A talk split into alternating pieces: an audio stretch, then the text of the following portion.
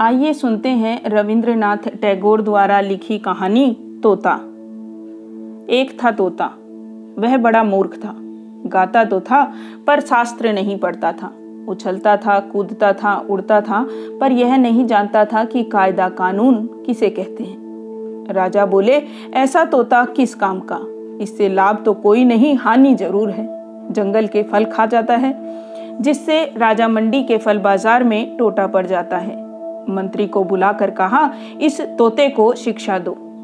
तोते को शिक्षा देने का काम राजा के भांजे को मिला। पंडितों की बैठक हुई।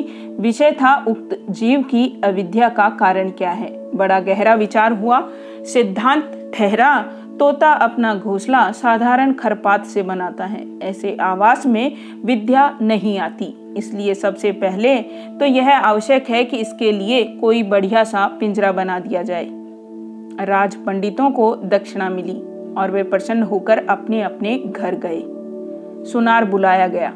वह सोने का पिंजरा तैयार करने में जुट पड़ा। पिंजरा ऐसा अनोखा बना कि उसे देखने के लिए देश विदेश के लोग टूट पड़े। कोई कहता, शिक्षा की तो इति हो गई।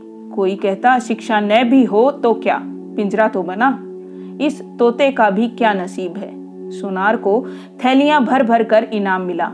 वह उसी घड़ी अपने घर की ओर रवाना हो गया। पंडित जी तोते को विद्या पढ़ाने बैठे। नस लेकर बोले, यह काम थोड़ी पोथियों का नहीं है। राजा के भांजे ने सुना। उन्होंने उसी समय पोथी लिखने वालों को बुलवाया। पोथियों की नकल होने लगी। नकलों के और नकलों की नकलों के पहाड़ लग गए। जिसने भी देखा, उसने यही कहा कि शाबाश। इतनी विद्या के धरने को जगह भी नहीं रहेगी। नकलन विषों को लद्दू बैलों पर लाद लाद कर इनाम दिए गए। वे अपने अपने घर की ओर दौड़ पड़े। उनकी दुनिया में तंगी का नाम निशान भी बाकी न रहा। दामी पिंजरे की देखरेख में राजा के भांजे बहुत व्यस्त रहने लगे। इतने व्यस्त कि व्यस्तता की कोई सीमा न रही। मरम्मत के काम भी लगे ही रहते।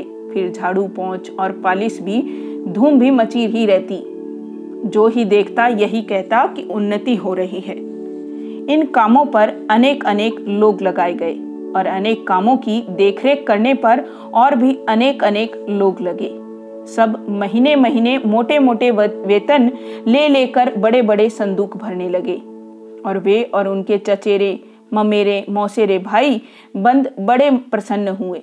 और बड़े बड़े कोठों बालाखानों में मोटे मोटे गद्दे बिछाकर बैठ गए संसार में और और अभाव तो अनेक हैं, पर निंदकों की कोई कमी नहीं है। एक ढूंढो, हज़ार मिलते हैं। वे बोले, पिंजरे की तो उन्नति हो रही है, पर तोते की खोज खबर लेने वाला कोई नहीं है।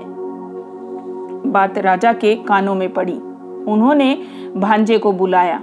और कहा, क्यों भांजे साहब, यह कैसी बात सुनाई पड़ रही है? भांजे ने कहा, महाराज, अगर सच सच बात सुनना चाहते हो तो सुनारों को बुलाइए, पंडितों को बुलाइए, नकलन वीसों को बुलाइए, मरम्मत करने वालों को और मरम्मत की देखभाल करने वालों को बुलाइए।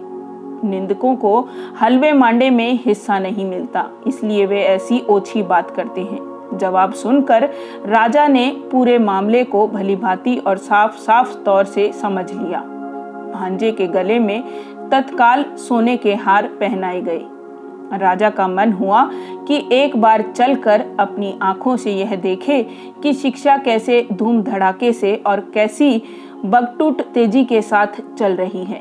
सो एक दिन वह अपने मुसाहबों, मुहलगों, मित्रों और मंत्रियों के साथ आप ही शिक्षाशाला में आ धमके।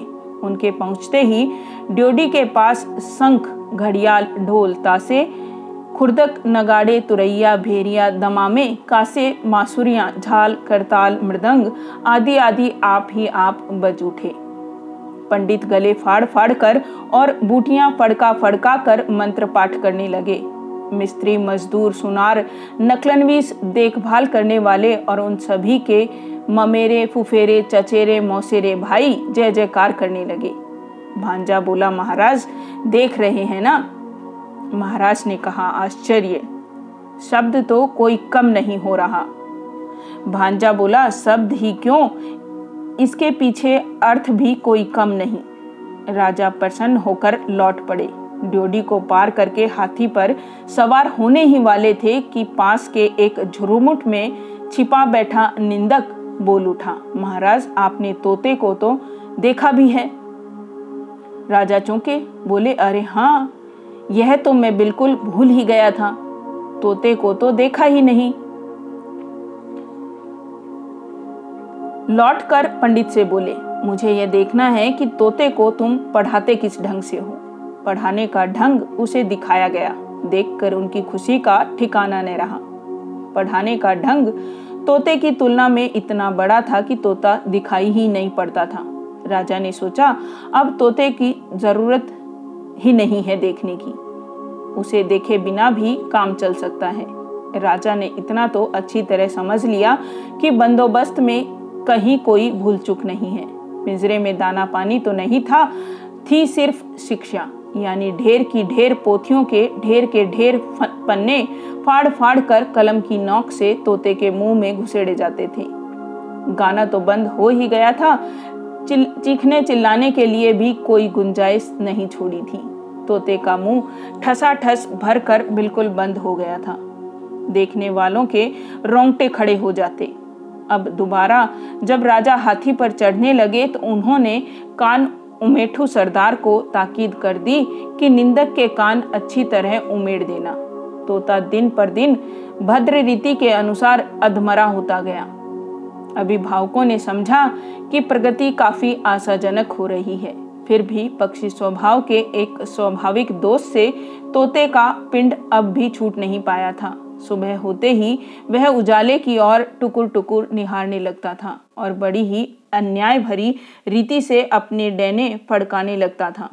इतना ही नहीं किसी किसी दिन तो ऐसा भी देखा गया कि वह अपनी रोगी चोंचों से पिंजरे की सलाखें काटने में जुटा हुआ है।